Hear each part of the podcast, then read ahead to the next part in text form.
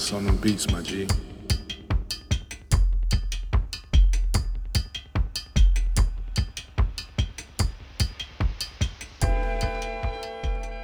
First and foremost, I want to say your girl has stepped up. Okay, shout out to 1708 Gallery this weekend, November 12th through the 15th. It is uh, Richmond's dope ass festival called InLight, and no one but yours truly is one of the InLight uh, artists for this uh, week. So shout out to 1708 because uh, this weekend, which is November 12th through the 15th, uh, it is InLight. Um, so check out 1708 Gallery online to learn more about what InLight is. But I want to go right into this episode, which features um, Dr. Armond Towns. Towns is a colleague of mine, uh, and we are unpacking a crucial definition that comes from my uh, academic work, and the word is called con artistry. So con artistry is about magic. It's an imaginative practice. It's it's about black joy. It's about uh, holding space for the art of deception and scamming and all the things that I talk about on this podcast, um, and that I talk about in my teaching and my art making. So without further ado, I want to fade into a phone call between Towns and I, uh, just kind of geeking out over some black ass theory and practice.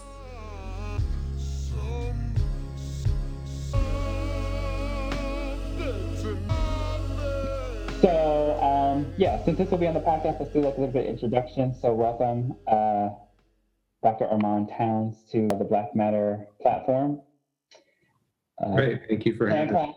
I'm, glad that, I'm glad that you're virtually um, on the show, and I wanted to have you on season two of Black Matter podcast for sure because you've been um, a newfound mentor of mine and also have helped me um, solidify and make my scholarship more concise and also like hold me accountable to make sure that my scholarship, uh, particularly my, my work on creating a term called con artistry, uh, is not just legible in what we know as the classroom or what we know as like traditional academia. Because um, it's really important to me to make sure that this definition and this uh, project, my dissertation, uh, my artwork in particular, uh, is yes, using the resources of the academy and in conversation with other career academics, but is also like rooting from the ways that I see everyday Black life and facets of everyday Black life as fine art and also a way to learn from our stories that I think fills knowledge gaps that you just can't get from like studying. Right, right. Yeah, I mean, this is it's been great. I mean, you're this is your theory, and mm-hmm. I've really just like to see it develop. You know, I think you are you're developing it as we go, and I think that's how theory should go. You know, it's not something that's finished; it's something that's constantly transforming, um, and that's the that's typically a problem with theory. It's assumed to be stuck and done, mm-hmm. but it's not. So yeah. Yeah. Just to um, give the folks listening a little bit of a, a, background, can you just kind of give me like a sentence or two about uh, who you are and uh, the work that you're doing, whether it be your scholarship in and outside of higher ed, but also just like how you've been able to connect with me so easily on, um, in particular, the term and the creation of the term con artistry. So I am uh, as you said, an assistant professor in rhetoric and communication studies, but my research is really concerned with the relationship between Black epistemologies and media and communication. Um, so, one of the things that I'm really interested in is how we as Black people use media and communication differently than white people, right? And how, you know, that in and of itself has like a, a relationship to uh, what we think about and produce as knowledge. And I think that that alternative epistemologies is is really something central that I focus on in my own work. And one of the things that I've really found interesting with your con, art, con artistry is that, you know, how can we think about this other than an alternative form of epistemology? Mm. Uh, in terms of, you know, uh, thinking about the ways that we as Black people move through the world um, and especially how oftentimes those modes are criminalized within the Western project of uh, crime and epistemology. Mm-hmm. And what you're saying is that there's something that's missing in that framework. There's something that is outside of this like Western epistemological project that allows for us as Black people to express different forms of joy that by and large, a lot of white people would never fully see or understand. Mm-hmm. So that's that's kind of how I, I connect or I see myself connecting to what you're talking about in con artistry. Yeah, and in a second, I, um, I will either I'll read it or ask you to read the definition of con artistry that we orchestrated. But I like what you just said about uh, connecting it to Black joy, because um, for me, con artistry uh, is very much about Black joy, and even reading texts like Fred Moten in the Undercommons, um, things that have helped me uh, put together this this this way of thinking of thinking and rethinking about my own story. I think for me, like Black joy isn't just about um, you know being happy and frolicking in flower fields. It's also about like retribution, reparative justice, reclamation, um, and in many ways about revenge. And I'm not uh, only limiting it to that because um, I wouldn't reduce it to just you know revenge and getting even, but it's about you know a, a type of recuperation of all the joy that has already been lost by the ways that we have been you know treated and mistreated by institutions of power and have had to um, you know regulate our humanity in order to not only get into these spaces but to get in and then survive um, within them so i think that like black joy uh, has to be in conversation with um, reparative justice right. uh, and the ways that like at 32 years old i'm creating a term that is helping me to rethink and reimagine um, my experience as a child being incarcerated outside of being labeled by the state as like at risk and vulnerable and low income and all the, the the assumptions and stereotypes that come with that and how like those labels can allow a younger version of Chaz to forget that in spite of the circumstance that I grew up in, there still was joy. There still was a story in there of like a mother and a son just having some really great times on shopping sprees and, right. and learn and having, you know, all the experiences that every American, quote unquote, traditional American child has. Um, those experiences are still important and they're still worthy of being archived, remembered, and learned from. I like this conversation of thinking about joy as like, I know people can't see me, but like a forward and a backward thing, because it is about reclaiming the joy that has been lost from the ways that we've had to um, reduce ourselves um, to only focusing on our survival and not our, our thriving and our joy and our happiness.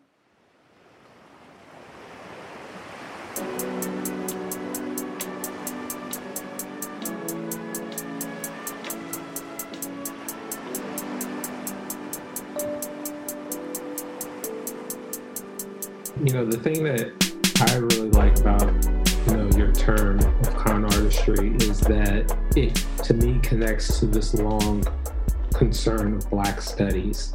Mm-hmm. And that has always been about, you know, the ways that we live in a world that is not reducible to what white supremacy says we are.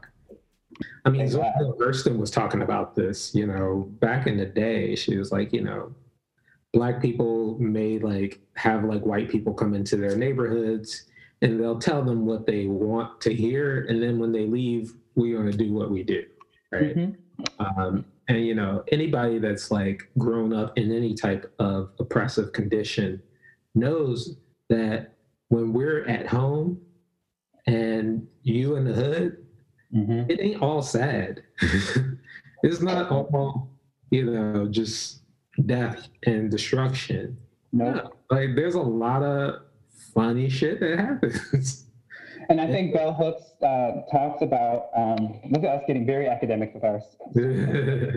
but I, I use Bell Hooks's um, home place essay as like a grounding force in my theory chapter of my dissertation where I talk about con artistry because she talks about you know the, the black home as a metaphorical and a spiritual and a healing place, which is exactly what you're saying that like while we're being labeled as at risk and child will be incarcerated and lower income and marginalized and all those things by the white, you know, institution and the state, there is still these other things that go on um, in the world of Black home places, of the beauty salon, of the barbershop, where there there has always been a, a centering of self care and of joy, and Right. the, the the the Black women's kitchen table has always been a space to strategize. And I feel like for me, when I talk about con artistry as reclamation and, rep- and reparative justice, it's about like you know paying homage to the cultural production that comes from those spaces.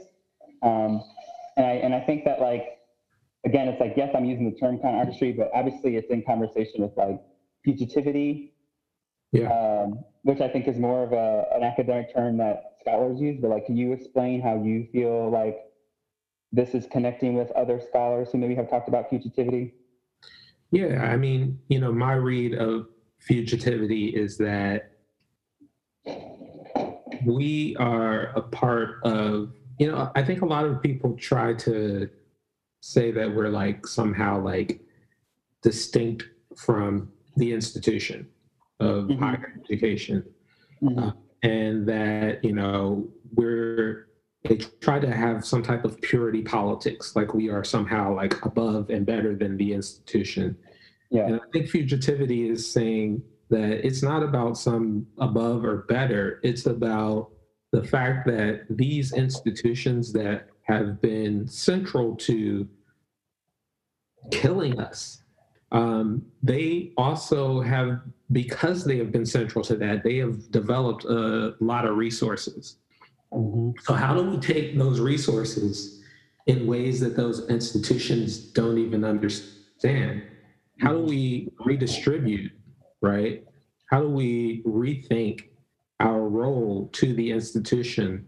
as one of taking Yeah. as one of rethinking you know ourselves not as like the celebrants of the institutions and not as like people that are better and above the institution. But how do we think about this in terms of a politics of black liberation? Mhm. so that's been you know that's been the way that i've thought about fugitivity. I'm sure people would probably disagree but my approach to it has been you know thinking about the institution as having a ton of resources. And how do we take those resources and use them towards black liberation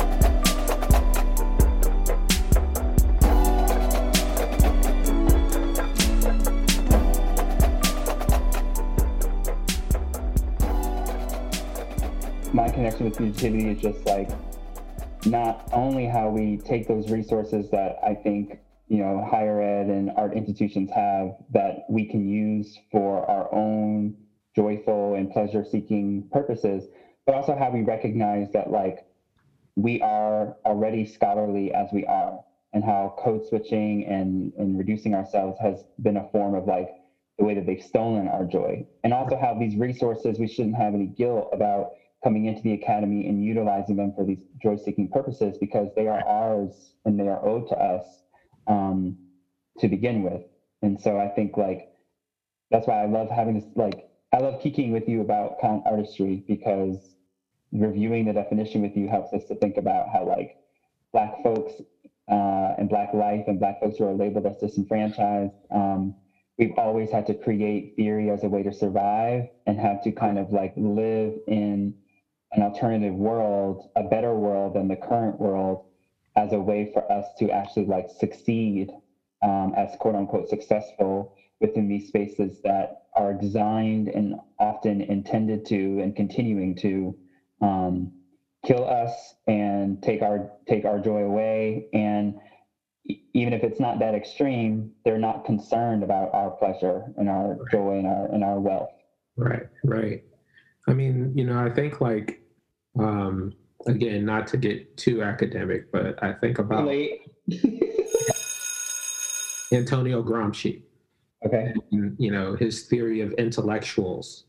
And he's essentially arguing that everybody is an intellectual, right? Mhm. The the question is how do we get intellectuals that are concerned with revolutionary politics, right? The the structures of oppressive societies um, create intellectuals that either uphold those oppressive societies, um, whether that is through academia or through politics, or they can also be used to think about the limits of those societies. Mm-hmm. And I think, you know, what you're talking about with con artistry is an alternative form of intellectuality, one that is viewed as, oh, this is not, you know, academic intellectualism, um, but it could be, and it could, you know, go in and outside of the the, acad- the academic kind of landscape. Yeah. So you've pointed out to me like a different politics of intellectualism. And how, um, say his name again so I can just make sure I cite it in the episode description. Antonio Gramsci. I'm not familiar with his work, but I do. I have heard the name. Yeah. Uh, I'll, I'll, I'll, hit you up about a source. And so, con artistry, as um, you're segueing in, into all the things that I want to talk about. So, like, con artistry for me in this conversation with Black life as fine art and how Black people have to create and literally create an alternative world in order to see ourselves um, as, as joyful and to see our pleasure and to center the things that make us happy in this current world that right. doesn't do that. Um, con artistry is an, is an alternative form of intellectuality, as you said. Um, so with that in mind, as, as me saying, me being your colleague, but also starting out as a grad student, how do you um, get Black joy or like how does it fuel your um, career as a scholar when a student like me um, or a colleague like me uh, comes to you and says like, I want you to mentor me in creating a definition about scamming, deception, and the ways that Black people who commit crime should be recognized as scholars and should be understood as entrepreneurs before we write them off for um, quote unquote being a criminal in a white supremacist society where we know that the real criminals rarely get held accountable for their foundational crimes to the shit that we're in right now.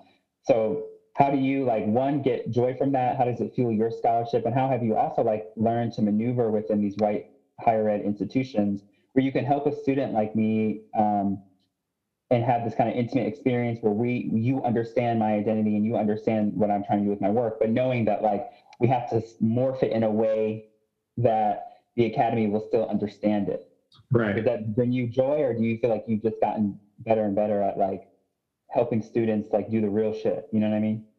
Yeah, I mean, you know, I think that you know my my approach to academia um, has been very much kind of influenced by this discussion of fugitivity in the sense that one of the things that I do find joy in is trying to redistribute the resources of the university to people like you, right? To mm-hmm. students, um, to colleagues, to um, to other people that are um, typically not giving not given the opportunities um, that a lot of our white colleagues are.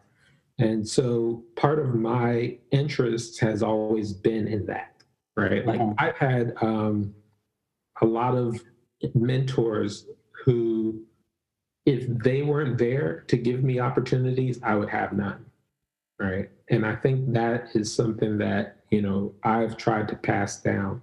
And by and large, those mentors are people of color, right? They're like, you know, hey, there's something happening over here, I'm bringing you in. Um, and that's what white people have always done right? The the only difference is we're doing it for a different purpose and a different reason.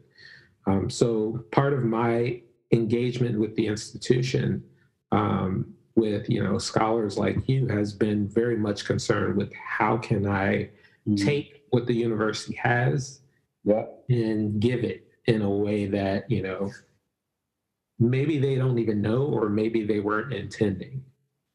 Um, and where does that come from from you? Because I do feel like we can't talk about con artistry and reparative justice and reparations without recognizing like how we have had folks who have come before us that maybe cleared the path for us or allowed you know someone like you to recognize that a part of you being a mentor to someone like me is like hearing me, finding ways to see me, and us using the scholarship and the resources of the academy to understand our identity better, even as we fight, you know, these white supremacist institutions. So, who has really like given you, I don't know if you would call it confidence, but like the confidence like, yeah, I can help you create a definition about scamming. I mean, you know, like if I like go back into like initial definitions of like scamming and con artistry, like some of my biggest teachers were Bloods and Crips. like, let's just be real, right? Like, be real. You. I wasn't expecting that answer, but I do want to hear the story behind how you got um, access to that form of scholarship. Yeah, I mean, you know, like the entire kind of project of like street gang culture mm-hmm. is something that informed my thinking. It's informed the way that I approach and think about academia and the world. And part of that involves, you know, people who I know who are still in the street, people who I know who are no longer with us, people who are incarcerated. Um, and it involves a alternative mode of thinking about life.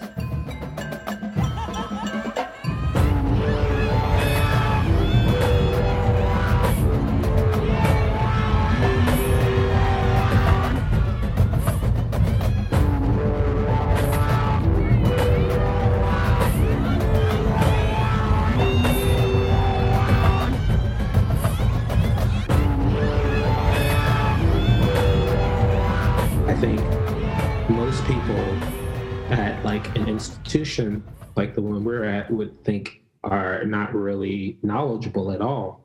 You know, it would immediately write them off because of their their right. dominant label of gang member. Right. This is just you know criminality mm. uh, in that kind of dominant epistemological frame. Whereas for me, it's more like this is a group of people who have had the capacity to transform their movements through society. And if they were white, they'd probably be in a mafia movie right now. they'd probably be celebrated. Um, but because they're not, they they are not viewed as intellectuals. But those are some of the like most intellectually capable people I've ever encountered. Um, so I've always kind of moved through academia um, knowing that intellectual life is not reducible to, you know, what is written on a page. Um, what's written on a the side of a building is another form of intellectual life. It's another form of intellectual currency. And I think all of that is important, you know, to understand alternative forms of knowledge. When we say alternative forms of knowledge, it's not like we're talking about this theoretical utopian thing that we're fantasizing. It's like Crips and Bloods, um, incarcerated, you know, parents, um, scammers, sex workers. Like these are already worlds that are taking place, that are, that are happening. And I think higher ed is just behind in the ways that you know we thrive as higher ed institutions about we thrive on who we keep out versus who we let in. And so yeah. we continue to um, ignore and, and undervalue the type of knowledge that is gained um, outside of the classroom. And I remember in one of our talks, you were saying like some of the most, you know, dope, innovative, real innovative knowledge, because, you know, they like to use these buzzwords, but the most interdisciplinary, innovative, you know, creative knowledge doesn't happen inside, you know, the university classroom. And I think as Black scholars, as Black academics, when we come into these spaces, we already know that. Like I already um, am recognizing, like, you know, my mom as a career con artist, like when I was a kid, definitely, you know, was subverting a system, was mm-hmm. looking at being labeled single mother, being labeled black woman, being labeled immigrant, being, um, you know, responsible for raising a black son. Like was looking at all those things up against the right, our, our IDHT, the right way to live in America, and was like, this shit is stacked against me. um, and I'm not gonna, I ain't gonna kill myself to to, to quote unquote survive here. So I'm gonna choose to thrive by any means necessary. And I think that we would be um, foolish or quite naive to think that a young child is not uh, influenced by that, not just in negative ways, but in positive ways. Because when you get to the academy, when you're a kid like me who does all the quote unquote right things, right? Like gets a college degree, goes on to grad school, etc., and you're realizing like these motherfuckers will treat me bad when I'm writing a bad check. Okay, so let me write the good check and go into um, Bloomingdale's or whatever, and they're still following me. They're still treating me Right. poorly, as, as Madison Moore um, would say. So, like, what's the point, Right. right? Like, what's the point? So, I think like we need to use our scholarship to provide more humanity and intellectual um, recognition to folks who have like said from day one, this shit is stacked against us, and I'm not dying unhappy, or this shit is stacked against us, and I'm not dying never experiencing what it's like to wear a diamond by Yeah. any means necessary. Yeah. Even in the the quote unquote radical scholarship, right? Like the figures Do that you, are do you label your do you label your work as radical scholarship, or are you like doing air quotes because you think it's like I'm doing air quotes because I, I I'm not saying it's not radical, and I don't know if I would even label myself as a radical scholar, uh, but I would definitely label myself as a scholar that is interested in radicalism. Um, but you know, thinking about like you know the ways that you know people like your mother, people like Bloods and Crips are are categorized Mhm. in even radical scholarship, right? Say like Marx, right? Uh, like Karl Marx argues that the criminal class is basically a leech on the proletariat, right? They're a leech on the working class. Um, and it's not going to be until, you know, Black studies, until the Black Panther Party, until people like Frantz Fanon that say, no, what if this criminal class is actually the radical class? right? Instead of Marx's working class. What if this criminal class, right, that he is talking shit about is actually incre- incredibly radical because they're willing to already break the dominant rules of society? Mhm. Uh, and what if that was the way to reframe it? Mhm. So even in the dominant leftist radical scholarship, there's an entire missing mode of analysis that I think your con artistry points to, right? yeah, dope for sure. Yeah. Burger? Yeah, I, I like it because I, um, I always tell you, I said this before, like, I feel like I code sometimes the way that you talk about scholarship uh, as throwing shade, and maybe you code it as like just um, trying to avoid the ways in which, like, here we go, the ways in which, right? trying to avoid the ways in which, um, when we start to use these terms more openly, like radical scholar, interdisciplinary scholar, it gets co-opted and then it becomes this like buzzword to explain literally, you know, the complete opposite. Like when we were talking about the, the concept of like innovative scholarship and like we both agree that like black folks have always been, you know, innovative and like for me, even me, like I'm not I didn't take no sound engineer class and I was like, I want to make my dissertation more accessible to me because I know that like I don't want to just be writing all the time. So I'm gonna create a podcast and just learn as I go. Like I think that comes directly from the way that I was raised. So my mother being like, we can beg, borrow, and steal to get this thing. We don't need to go through the quote unquote proper channel. Like I don't need Right. to take a podcast class, etc. Right. Um, and I think that con artistry is also like it's also in a way about magic. It's about like you know we always talk about creating something out of nothing, but I do think that it's about you know living a life where we we in our home spaces or in our world we are seen um, in ways that uh, we're not seen in you know white supremacist society. So it's just making sure that we're living beyond the struggle. And that means kind of like uh, reimagining what the proper tools are. And as jose munoz talks about like disidentifying from uh, the ways in which like criminality is is um, it, it automatically means bad but in a white supremacist society where you know criminality is goes hand in hand with racism and labeling certain people as criminal and certain people as entrepreneur, um, you do have to disidentify with those quote unquote concepts of, of, of right and wrong. Right, right. And in such a society, right, the the thing is, and you're kind of pointing to this, is criminality is bad, but so is like black academic, right? they've what, do you mean by, created what do you mean by a world- that? they've created a world where you know it, it they've created the idea of like black people as not really connected to who we actually are right Mhm. it is actually just an imagination of them um, this is you know the you know cedric robinson called it the invention of the negro right Mhm. um, which has nothing to do with us. It has nothing to do with you know our joy, our beauty, our laughter, all of those things. It has everything to do with what they imagine us as. So you can be a criminal and you can be a professor, but either way is definitely connected to you know something that says that, especially for a white supremacist society, that there's something wrong with this population Mhm.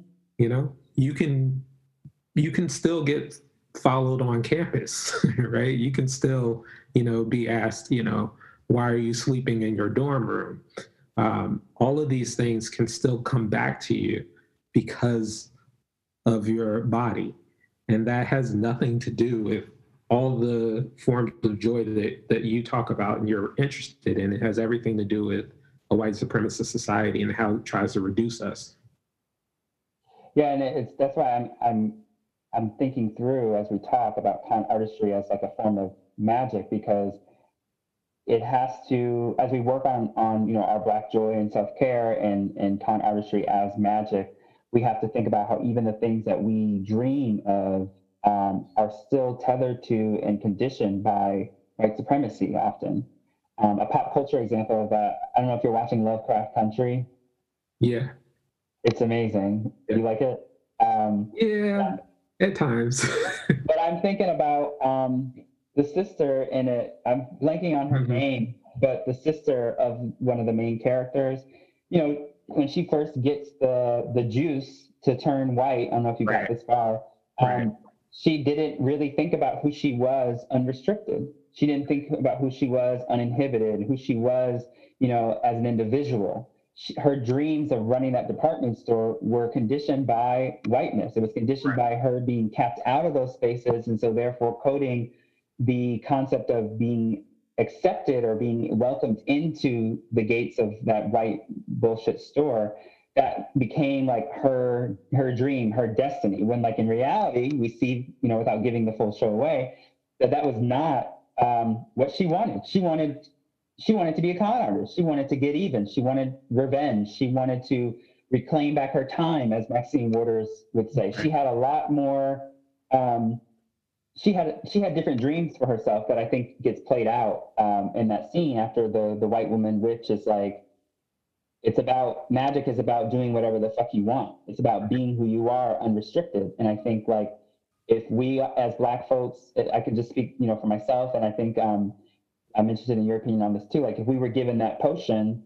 I think 10 years ago, Chaz Barracks, who grew up in the suburbs of Connecticut, would have thought, like, yeah, if I was given that potion, I would go and become a college president and it's like no not no that's not actually what i want it's just that we've been um, scarred by the ways that we've been kept out of these spaces that oftentimes our dreams of success are rooted in these kind of like capitalist white ways of achieving success. And a lot of times black folks get there right?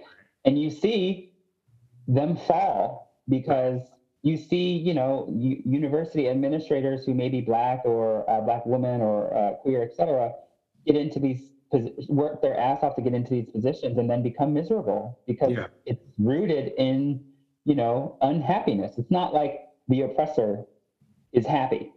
Right. Right yeah no i mean the the interesting thing about like that example right is that like ruby ruby yes ruby yeah I'm Like- I'll re I'll put Ruby's name in front. So the character's name on Lovecraft Country that I want to talk about is in Ruby. yeah The power of editing. You know, when you're a sound engineer, right you can do that shit up.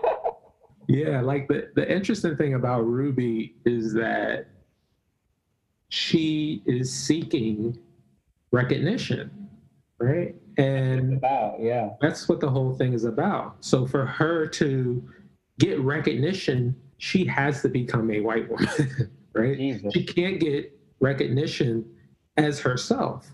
Especially because of the, the intersections of her identity, her being um, thicker bodied, her Right. being darker, darker skin, and behind the, you know, her light skinned sister. Like there's so many nuances and intersections to her identity that tie into how she is unseen. right and and she becomes a completely different type of white woman from who she is as a black woman right so like all of that is like centrally located in this idea that if i want to be recognized as human i have to be white right Say that again slower. Uh, if I want to be recognized as human. if i want to be recognized as human then i have to be white and that's the problem of you know not just ruby but this western idea of what it means to be human in general is that it forces people um, into a particular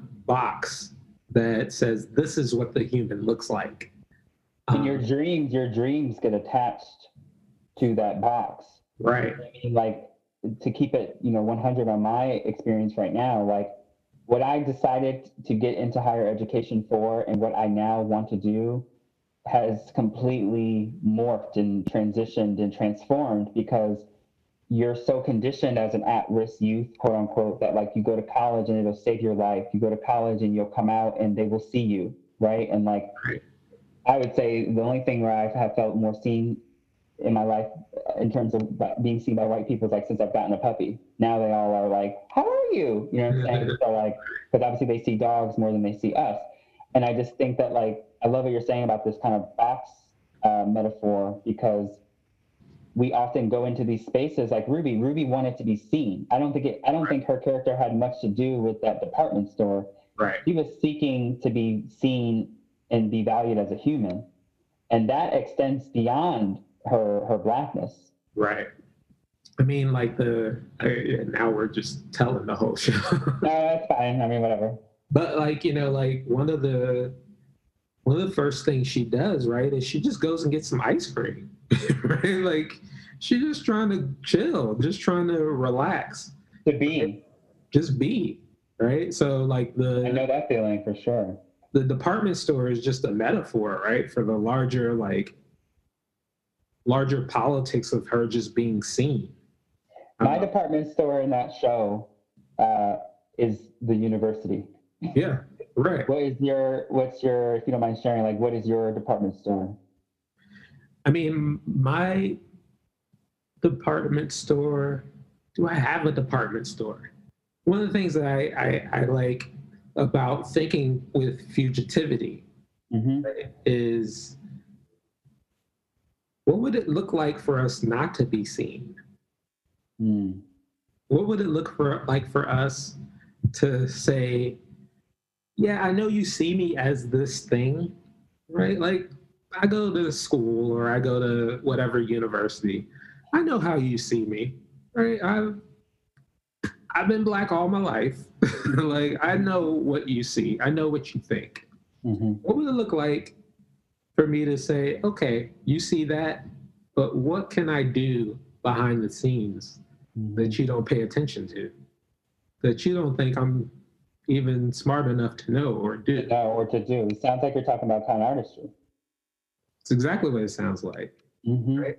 So, you know, I think like, you know, I, I don't really like have any ideas or thoughts that like, you know, the that my university or that, you know, the discipline I'm in will like see me as much Mhm. as I have ideas and thoughts about, you know, what can I do in the spaces that are not seen. Mm-hmm. Um, and that, it's not like a, a neat answer. I don't have like a, a great like, oh, that's the thing that I can do. As much as a, like I'm more interested in like, you know, trying to figure that out as I go.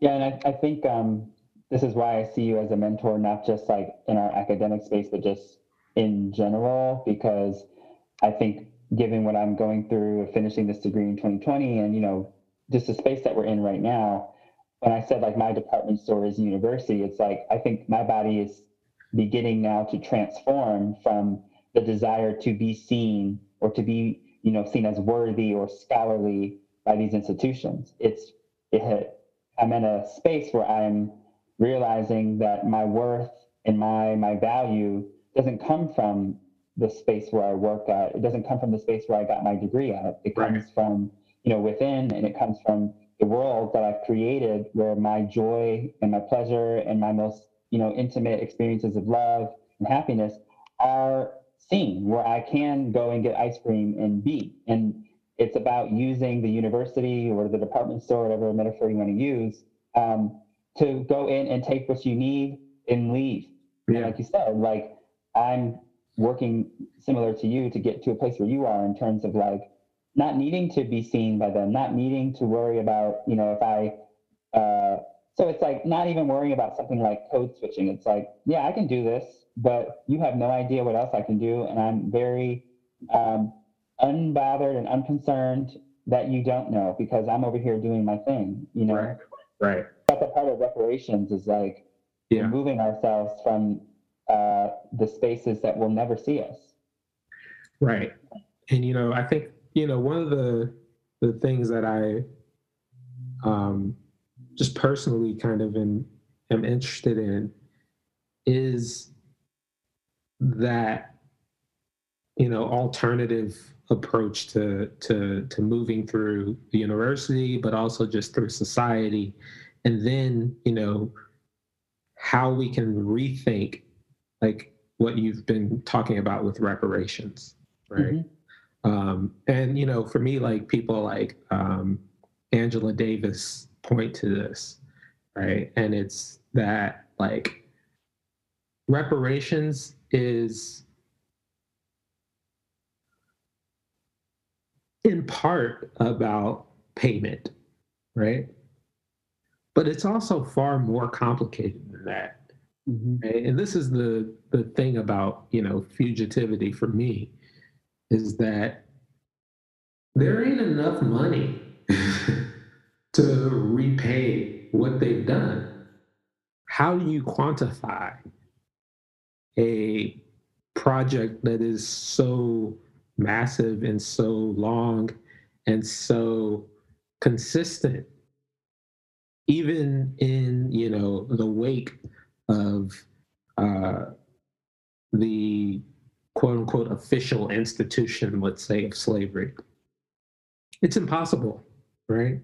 So there's not going to be like a oh every you know black person gets a million dollars and we even right? It's going to be like no the this shit ain't even. like this shit ain't done. Right? So like Angela Davis is like, well, you know, like we need to think about reparations throughout the entire society. Um, part of that is, you know, the ending of policing, right? And the ending of incarceration, right? Like the end of the the the prison is the central component of reparations. Um, and I think like thinking about those like creative alternatives that are not like you know one thing is going to do it but mm-hmm. systematically right? Like structurally how are we going to think about repayment is something that i've been really interested in. The sentiment that you're sharing now and my brain is taking this back to your referencing of like crips and bloods and gang culture and also thinking about black folks who are in the system labeled as criminals um, because of the ways that I think that does involve a kind of imagining, imagination or imagining. It involves a kind of imagining of something alternative. And unlike academics tend to do, it involves taking that imaginary thought from theory into practice and then living living in that world like deciding like i'm going to be in a gang and i'm going to be in this underground space or i'm going to commit this crime um, and there's no going back from this. Right. And I think that there's still there is still a lack of understanding of how that creates a type of can that can I don't want to speak for everyone, but that can create a type of joy, um, and it can allow us to um, be seen in ways uh, where we're valued for not just our humanity, but like our contributions to society at large. Right.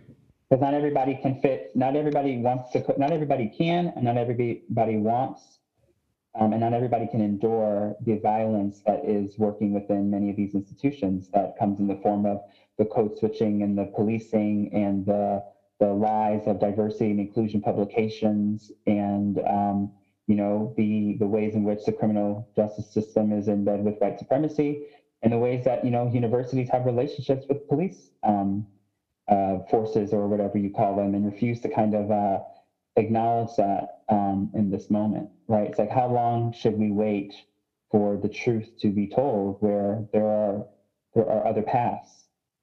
Right. Johannes on them beats, my G.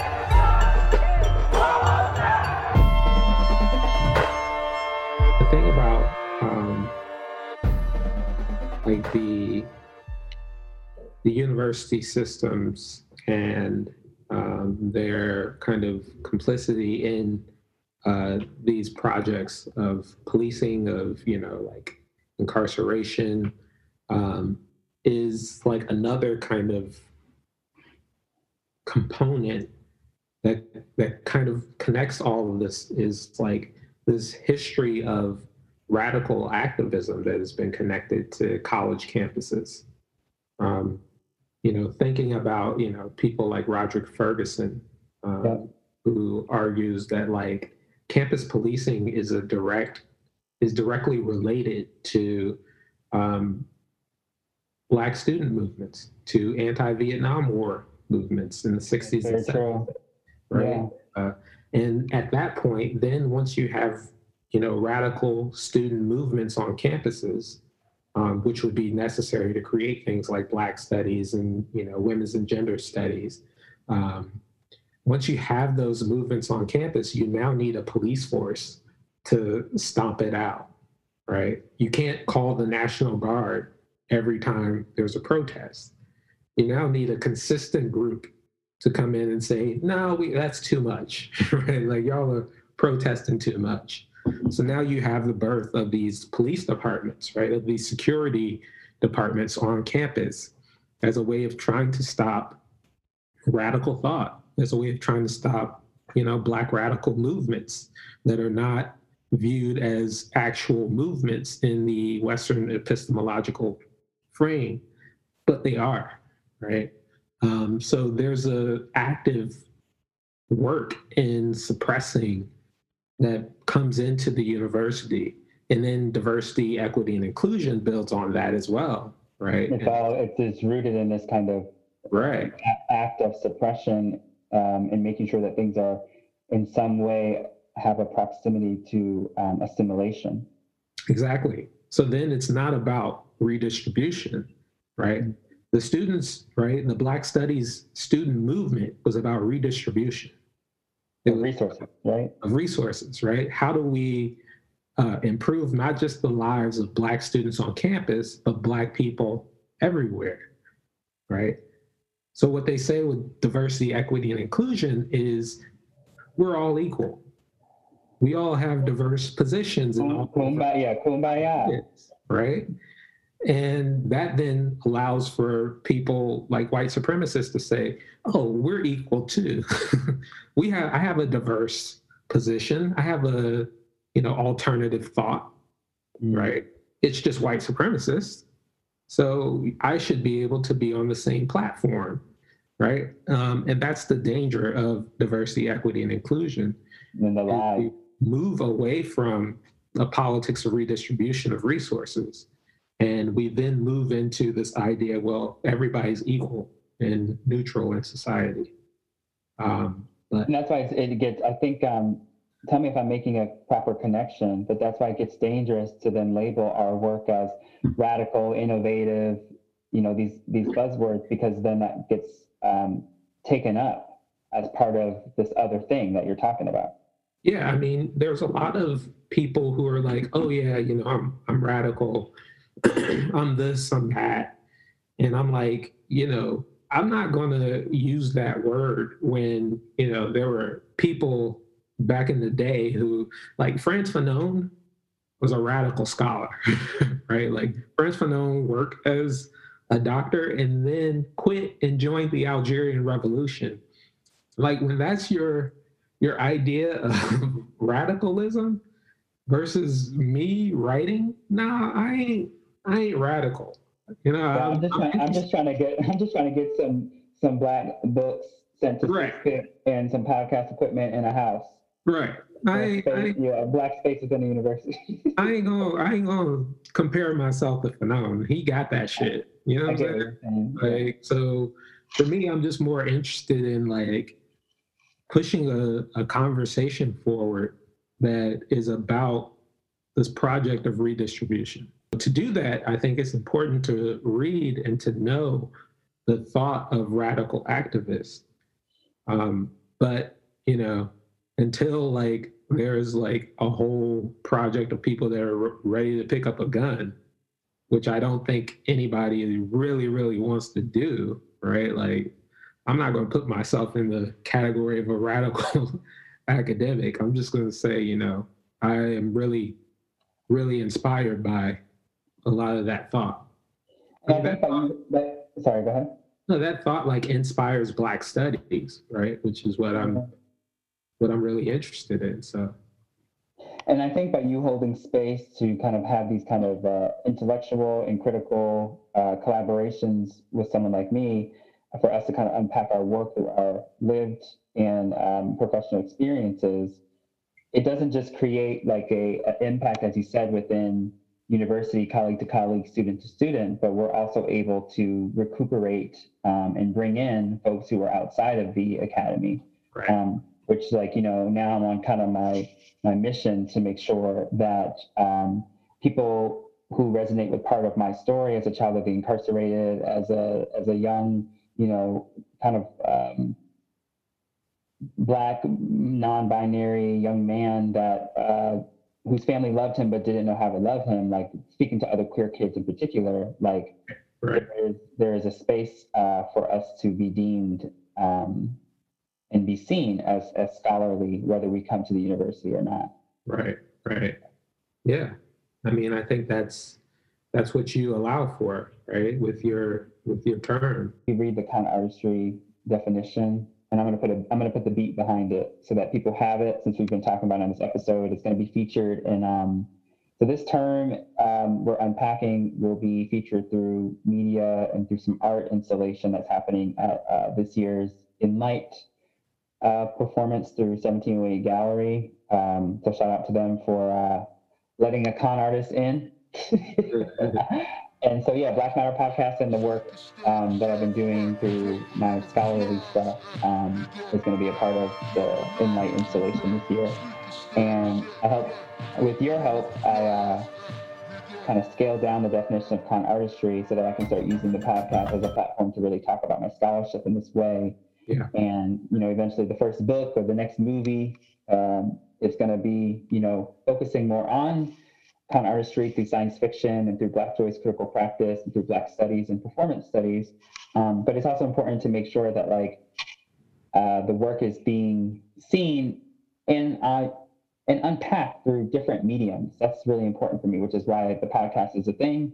My filmmaking is a thing, um, and shortly I'm going to share that you know we worked with Johannes Barfield, who's another dope uh, local artist in Richmond um, and artist scholar professor at VCU, to create a beat um, that uh, kind of symbolizes kind of artistry through a through a soundscape kind of way.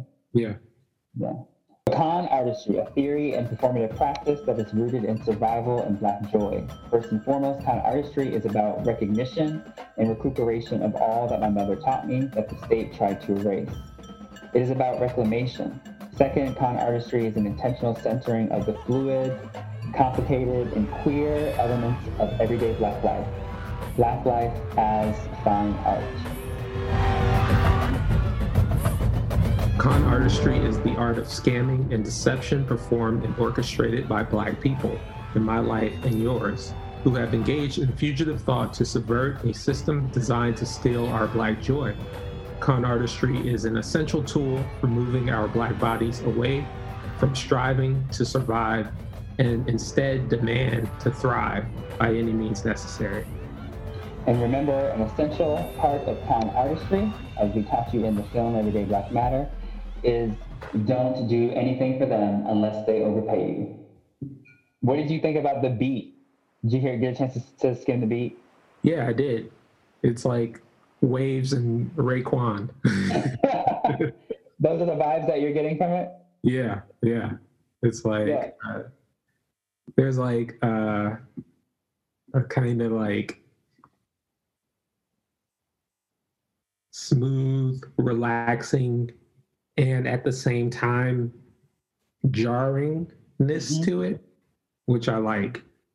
Shout out to Johannes because um, Johannes uh, is a, a new friend and an artist that I just started working with for Everyday Black Matter Film. Kind of artistry, you know, roots from writing that I've done, but me just wanting to challenge myself uh, and bring in other Black artists to make the work interdisciplinary. So, like, being able to send someone my writing and they like listen to it, listen to my stories about my mom and I, and then you know process it through uh, their artistic you know medium, which is sound music making. I feel like is just like dope and like the dream is to continue to do that, right? So like, what does con artistry look like as a as a visual painting? What does con artistry look like, you know, as a as a solo short film on its own? Um, and I want to keep keep doing it in that way because I think that like it speaks to just like the the connection of Black people and the ways that like while Johannes' story and your story as Dr. Towns may be different from mine, you know, you were able to relate con artistry to your um, your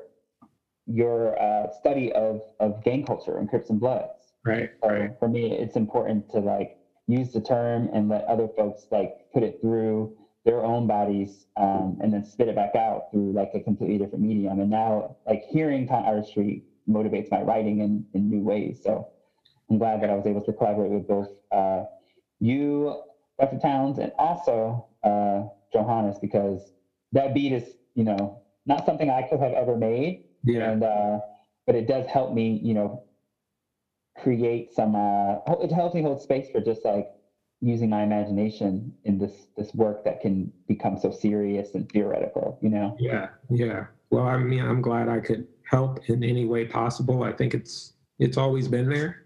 You know, it's just about you know we're when you talk to other people, you get new ideas, you expand on what you're thinking, and I think that's what you've been doing with con artistry. mm-hmm.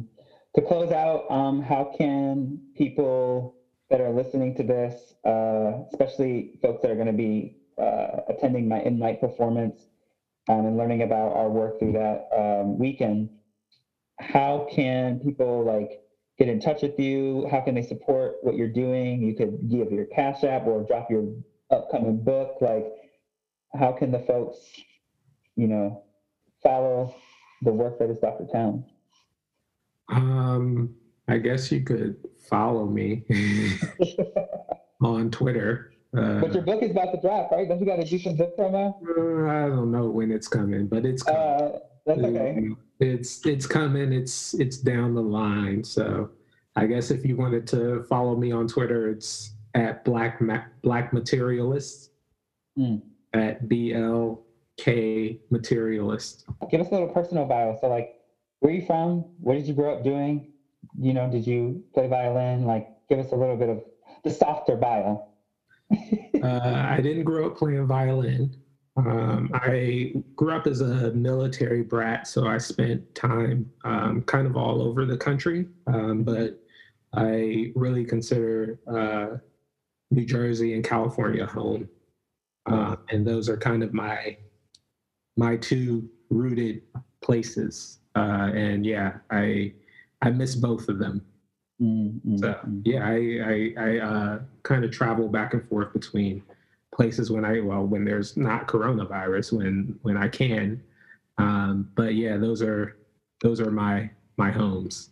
And besides for the art of, of you know critical intellectual writing, what are your other like creative hobbies? I cut my own hair, especially now. Yeah. Uh, I have cut hair though. Like I used to to cut my friend's hair when we didn't when we have no money. But um, yeah, I right now I'm I I don't know what I do in this pandemic. It's just you can't go nowhere. You can't do nothing. You know, this ain't. It's not. It's not sustainable. But I typically, I guess, in this moment right now, I play a lot of video games. What are you playing for folks that are into that? Playing my Nintendo Switch, Nice. Super Mario, uh, Legend of Zelda, the classics. You know, Got it. updated. But yeah, that's it. I was a fan of Need for Speed and Mario Kart. I just I like to drive as a kid, so I was always obsessed with car games. That's that's where it ended for me as far as video games. Yeah, yeah. Well, you can download those on Nintendo Switch if you want to get one. Oh, so Need for Speed is still a thing. I don't know, but I'm sure it is. Like, I would love to figure out if that if that's the thing. That was my game. yeah, yeah, But then I got the real thing, and you know, car insurance and right. registration fees really takes away the imaginative elements of Yeah, it does. Yeah, it does. So thank you for thank you for being a part of my uh, my my dreaming and my my imagination, my my my magic making as as scholarship as they would call it. But you know, I think as Black scholars, we we use the resources of the academy to get to know ourselves better and find spaces where we can be. And so, thanks for being like a library geek with me and figuring out um, how to parse this definition out and it's going to be amazing that like you know when this comes out in my first book or whatever um i'm i feel very like humble that like it started here you know that we got to like have some black ass conversations about just like yeah this is what i want to do Right. um and i'm not willing to negotiate on doing diversity and inclusion stuff like i want to talk about the intellectual contributions of scammers Right. Right. yeah so i i'm grateful for you for holding the space especially in this crazy time so i'm glad that Yeah, you no. Thanks for had to come on the podcast yeah. Thanks for having me. It's been it's been great. So Yeah, and I'll send you the edit. She sound dope. okay, sounds good.